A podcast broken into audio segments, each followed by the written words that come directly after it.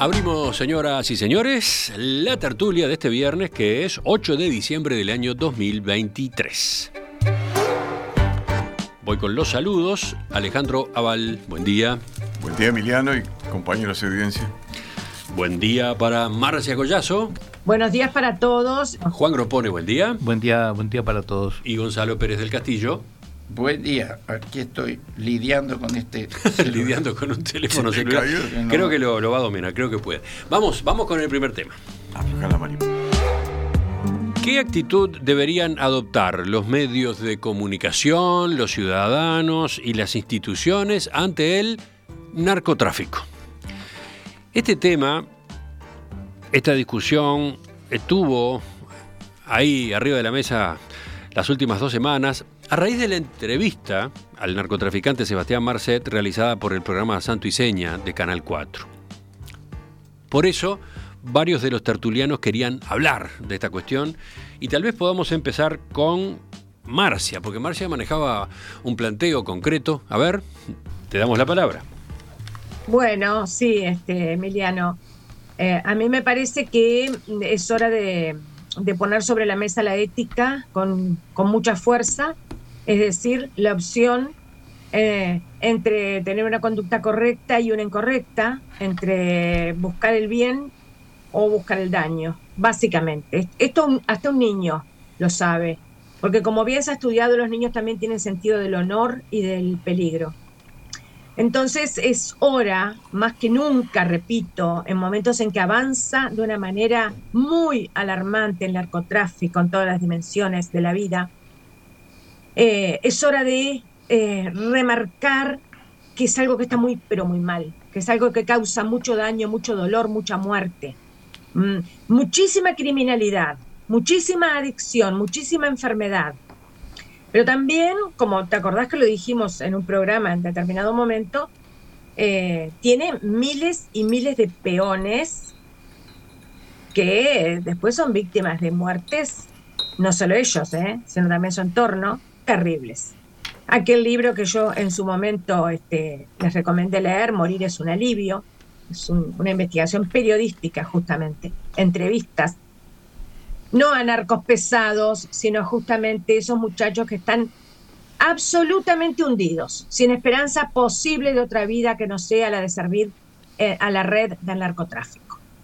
Entonces, la responsabilidad ética no es una opción del periodismo, es uno de sus pilares fundamentales. Eh, se hizo una entrevista en la que eh, no se aclara en ningún momento que se trata de un narcotraficante que por algo están buscado. No se aclara que es buscado porque sobre su persona pesan muchos crímenes. Eh, se, echa mano del manido derecho a la información, pero en realidad se hace uso y abuso de ese derecho a la información. Porque yo pregunto, ¿Qué derecho a la información tenemos nosotros, los ciudadanos y ciudadanas de este país, o de los demás países que han visto esa entrevista, o que han elegido no verla? ¿Qué derecho a la información tenemos en cuanto a una entrevista supuestamente objetiva a un narcotraficante que está prófugo, con paradero desconocido? Eso ya de por sí es muy grave, ¿eh? Porque yo y cualquier persona se pregunta si pudo llegar una periodista, ¿cómo no pudo llegar la policía? Empecemos por ahí. Eh, no hubo una balanza, no hubo una balanza mínima. ¿eh?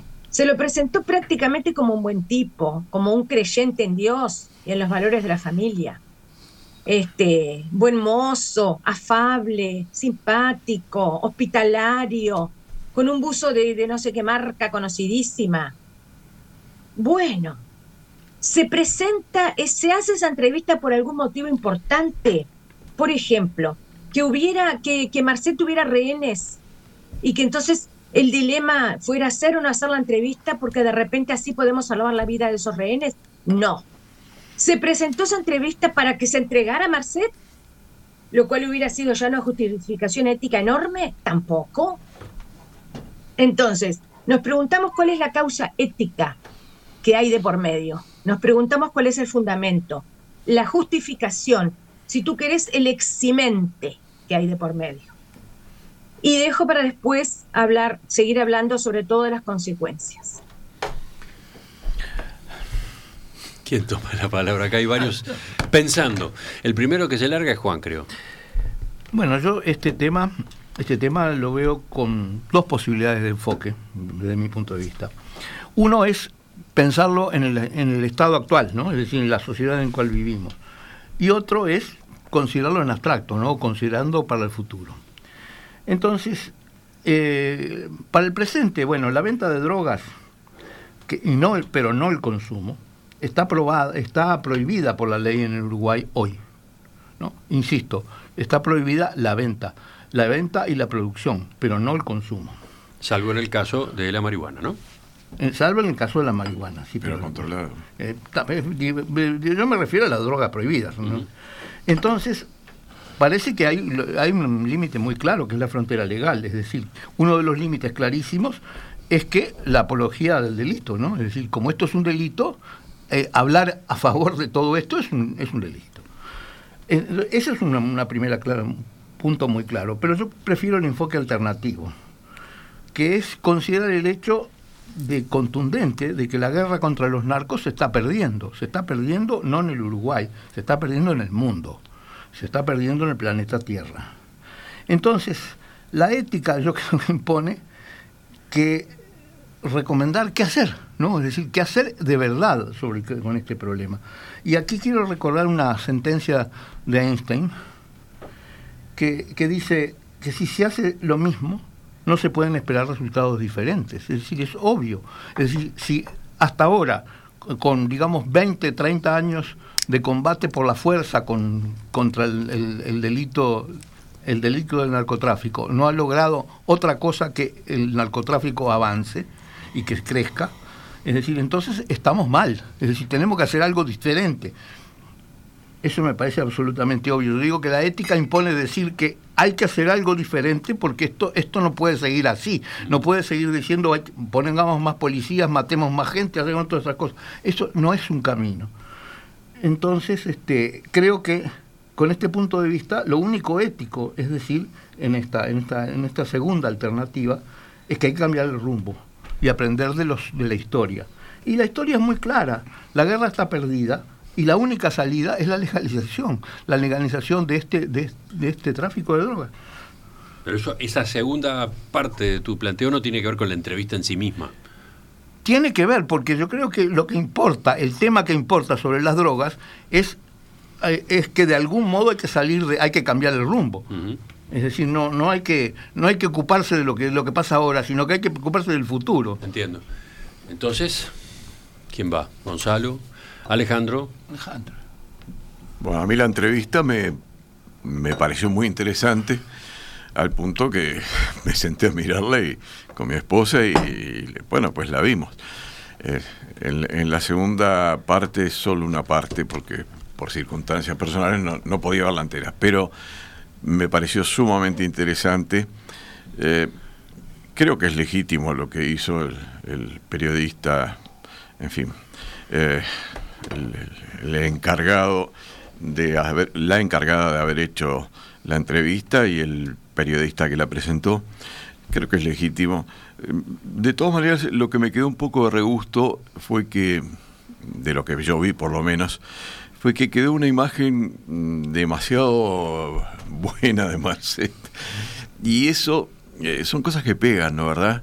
Eh, creo que uno de los problemas que hay eh, para la difusión en los barrios más carenciados en particular y entre la gente más joven para la difusión de todo este tráfico de drogas es eh, la buena imagen que, que la gente tiene en esos medios de lo triunfadores que son y lo buenas personas y los ganadores que son quienes se dedican al narcotráfico.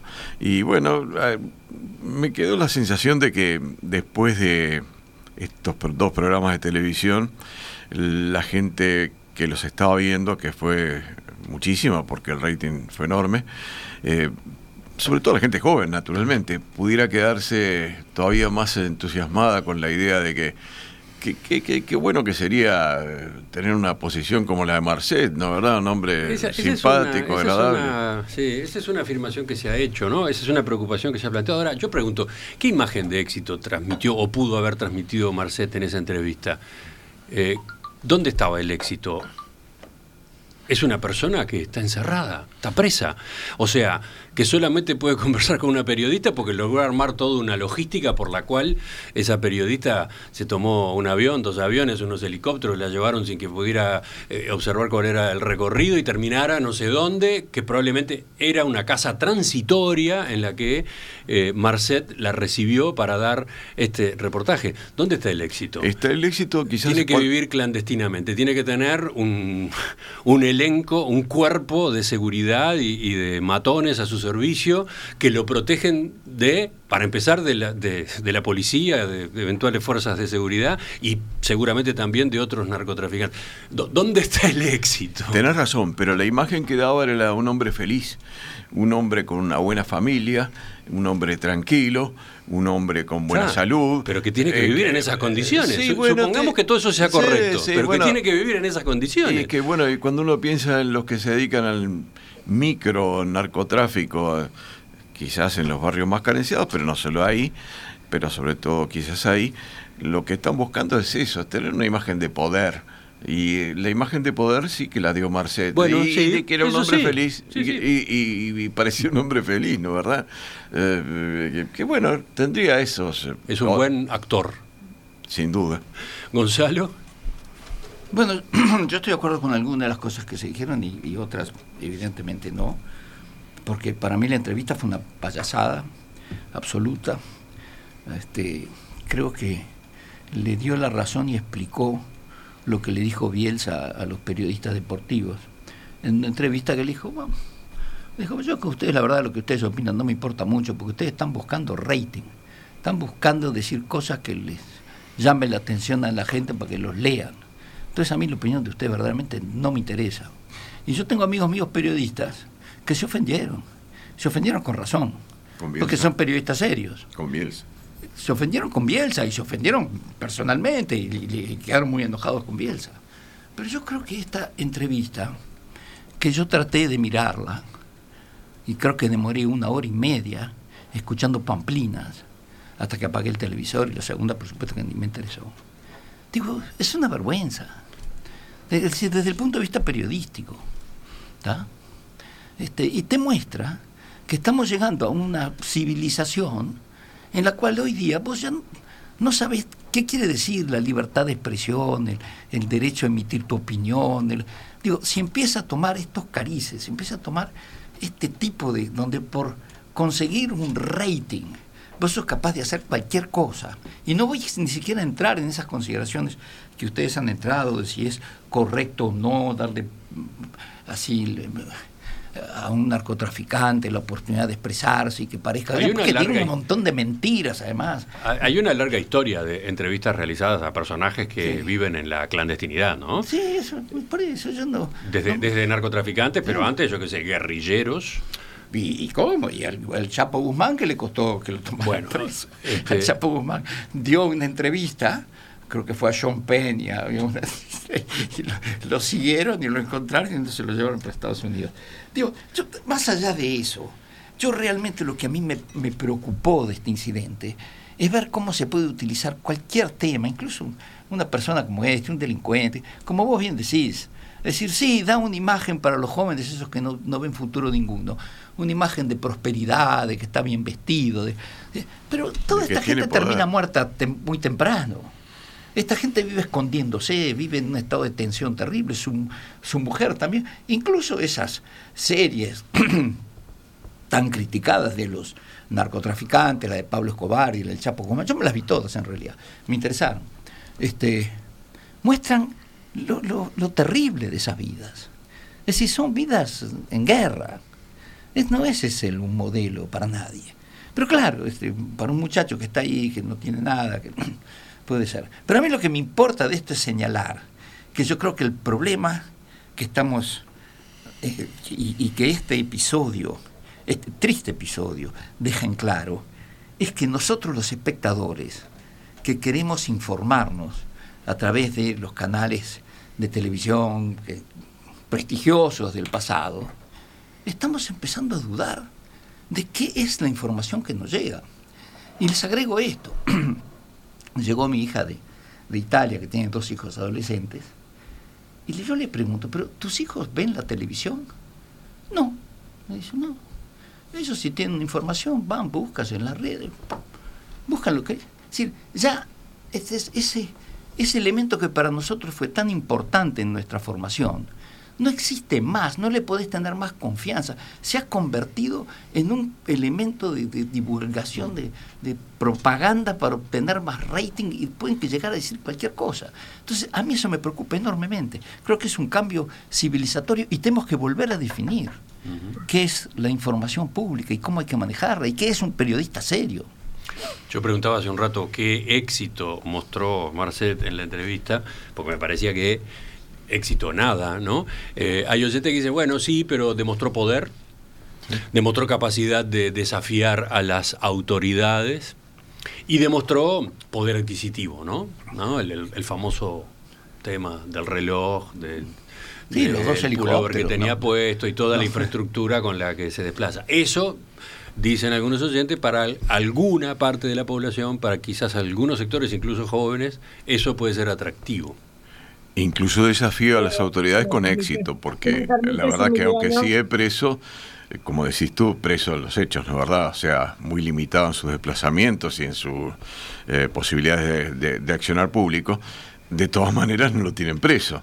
Y no lo tienen preso pese a que teóricamente lo están teóricamente por lo menos lo están persiguiendo de todos lados, ¿no? Otro programa que estaban discutiendo justo esta entrevista. Una de las personas que estaba participando en el programa decía, lo que pasa es que nosotros no nos damos cuenta que nosotros estamos teniendo una sociedad en la cual impulsamos a los jóvenes al consumo y que lo importante es tener la capacidad de consumo. Y nos dio un brillante discurso que duró tres minutos y medio. Después habló otro más y después vinieron 25 minutos de tanda para que fomentan el consumo de las cosas más disparatadas y diversas del mundo. Es decir, ¿en qué qué programa estás metido? En que vos perorás contra el consumo y después las tres cuartas partes del programa son propaganda de que vos consumas más recursos. Y vos estás criticando de que a los jóvenes le estábamos dando esta falsa imagen de que lo importante en la vida es el consumo. Marcia, volvemos a, tu inquietud inicial. Eh, quiero decir algunas cositas muy puntuales. Me parece completamente vergonzosa la entrevista y me parece miserable la intención que trasunta. Eso lo quiero decir con mucha fuerza. Miserable porque no sabemos hasta dónde nos están informando y de qué. ¿De qué nos están informando, en efecto? ¿De la opinión de un narcotraficante buscado al menos por tres estados?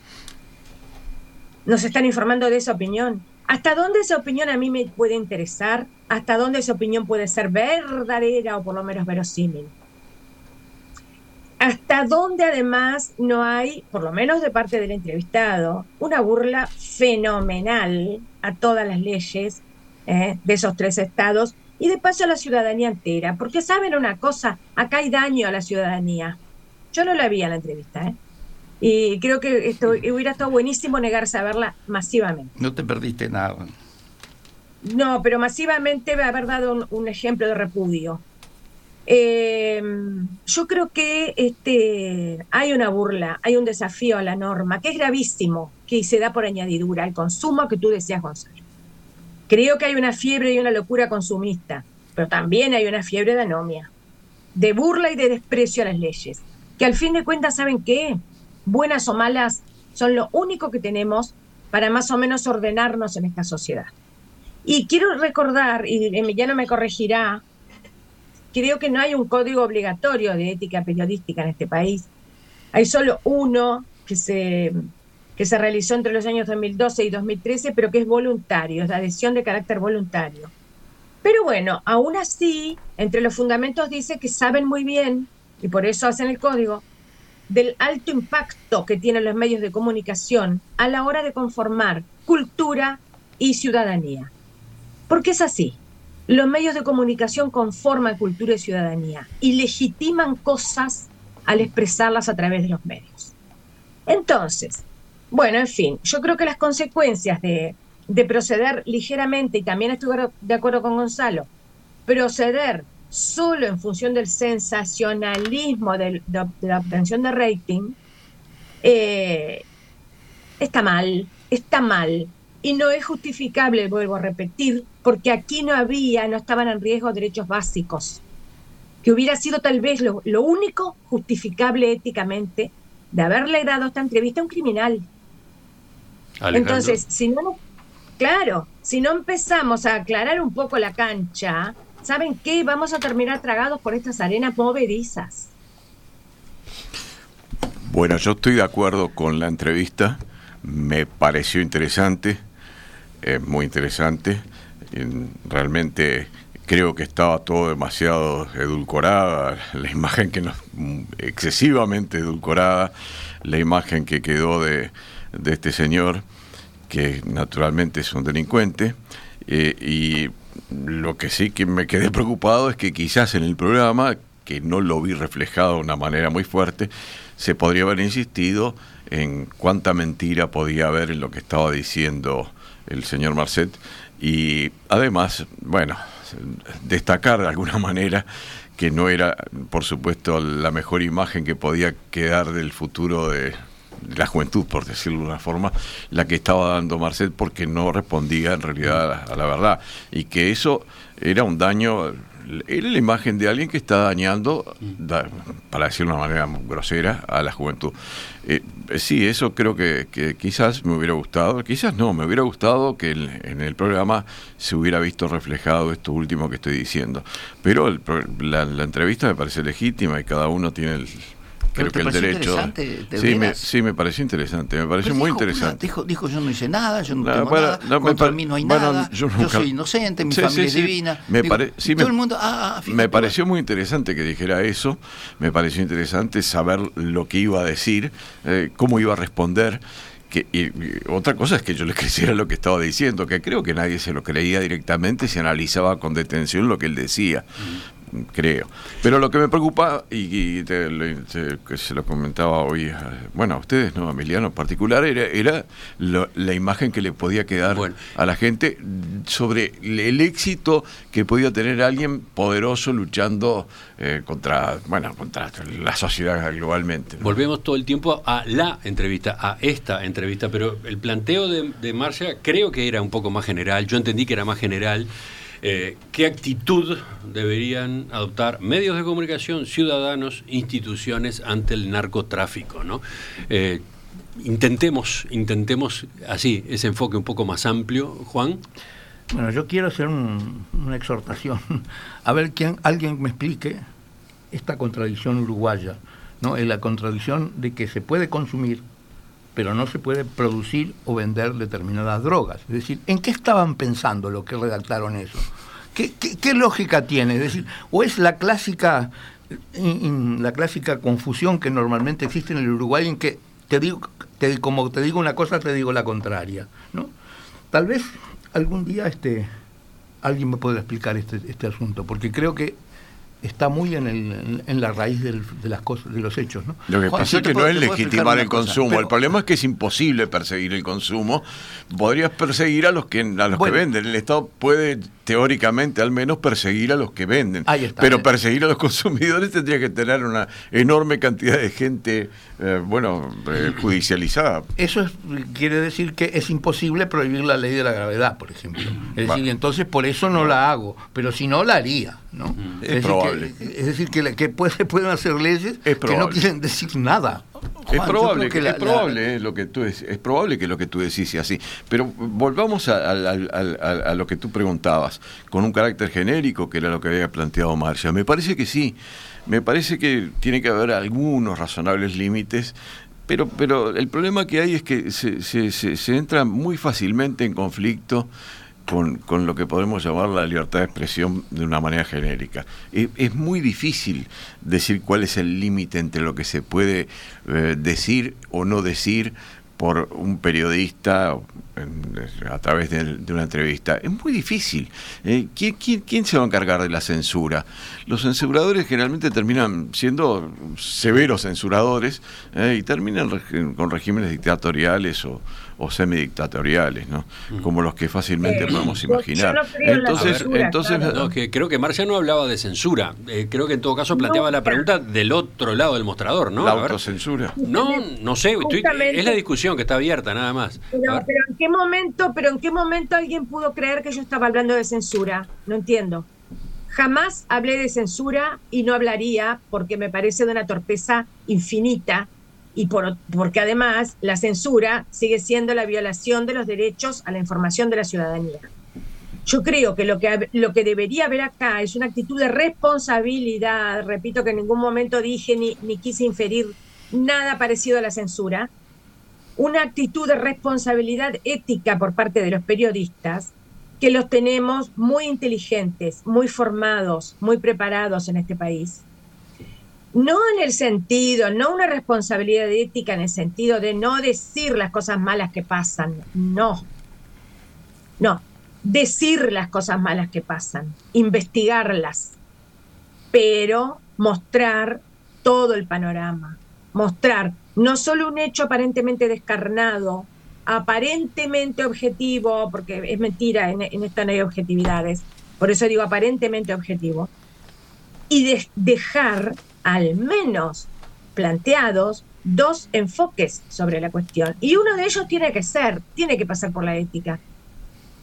Porque la ética es la que nos indica si nuestra conducta de todos los días es buena o es mala, y si yo generalizara mi conducta de todos los días y me imaginara qué pasaría con la humanidad, ¿no? Si todos nos dedicáramos al narcotráfico. Generalizo la, conducta. Gonzalo. Eh, bueno, perfecto. Rápidamente. Después me la contesto. Después me la contesto. ¿Es bueno o es malo generalizar el narcotráfico en, en el universo, en el planeta Tierra? Pero por favor, estamos hablando de cosas elementales. Creo que la actitud responsable de los periodistas no debe excluir nada, pero debe incluir la ética. Dos cositas. Una, Juan, yo estoy totalmente de acuerdo. Se está perdiendo la guerra contra el narcotráfico. Yo estoy involucrado en esto desde hace más de 20 años. Se pierde. Este, si legalizás, no sé qué es lo que puede pasar, pero seguramente peor no nos va a ir. Eso es seguro. Ahora, el problema que hay es que tenemos que legalizar todos juntos es muy difícil legalizar en un país y dejar ilegal en los otros porque te convertís en un centro. Sin duda. Eso es uno. Este, y después, con respecto a lo que dice Marcia, yo creo, yo, creo que nadie habló de censura, este, evidentemente, porque hoy día, y ese es, es uno de los cambios del tiempo, hoy día la censura la tenemos en la mano. Clic, apagaste cambias de canal y te vas, porque los programas no valen nada. Entonces clic y te vas a otro programa. No es necesario que haya censura. El propio televidente censura y te vas. Ahora, lo que deja es que los periodistas las personas que son responsables de darnos información, que la necesitamos además porque están pasando muchas cosas en el mundo y no sabemos de dónde sacar la información fidedigna, ahí es donde está la responsabilidad de que haya programas que sean buenos, que sean interesantes, que sean cosas que te, que te, que te estimulen y que te den datos. Y si no te dan datos objetivos, que mucha gente dice que no se puede, que te digan, yo soy tal persona, yo tengo esta visión de la vida y así yo veo tal y cual conflicto. Pero que sea una cosa que a ti te informe. Y eso es lo que yo creo que estamos en peligro de perder con todo esto de los ratings y la propaganda y que hay que tener sponsors y hay que no sé. Al final vos terminás viendo basura. Y, a mí me da mucho miedo porque la sociedad necesita estar informada, sobre todo en un mundo globalizado.